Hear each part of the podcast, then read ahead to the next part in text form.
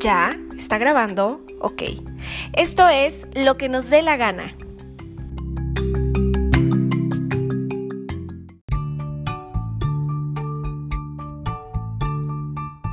Sin duda hoy experimentamos el amor de forma diferente, sobre todo si lo comparamos con lo que vivieron nuestros padres o nuestros abuelos. Las mujeres ganamos libertad de expresión y los hombres, si están realmente actualizados, tienen un gran peso menos encima, el de la iniciativa. Esta semana miré la segunda temporada de la serie Modern Love, Amor Moderno, que recrea algunas de las historias más destacadas de la columna que lleva el mismo nombre del diario The New York Times. Debo decir que la serie de Amazon Prime, para abordar el amor moderno, está realmente cargada de muchos clichés románticos, aunque dibuja una parte muy importante que se solía olvidar en el pasado y que ahora está mil veces olvidado, y es mostrar lo que realmente somos para saber si el amor puede ser o no ser.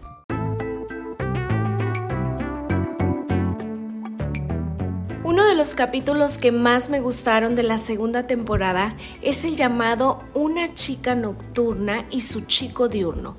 Ella no podía dormir de noche y por lo tanto hacía todas sus actividades, incluso trabajar a esa hora. Y él, un chico digamos con un horario normal para vivir la vida.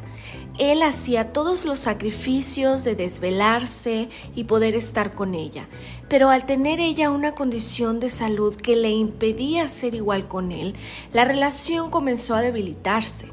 El capítulo se centra en la compañía, en que no importa cómo y cuándo sea que logren estar juntos, se centra en la comprensión, en la tolerancia y lo más importante, en la honestidad.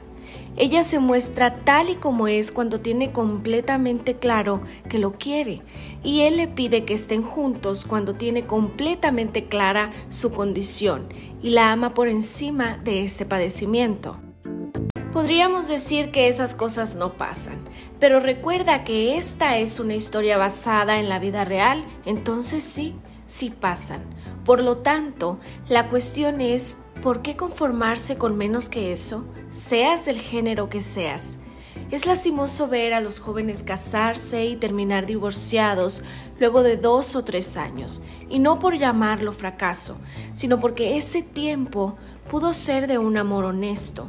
O también vemos lastimosamente parejas que viven pero los tres juntos, aunque uno de ellos en otra casa. Ya sabemos, los cuernos o estar juntos por dinero, y la peor parte se la llevan aquellas relaciones tóxicas, esposos o no, que deben aguantar por el motivo que sea, violencia psicológica, física o económica.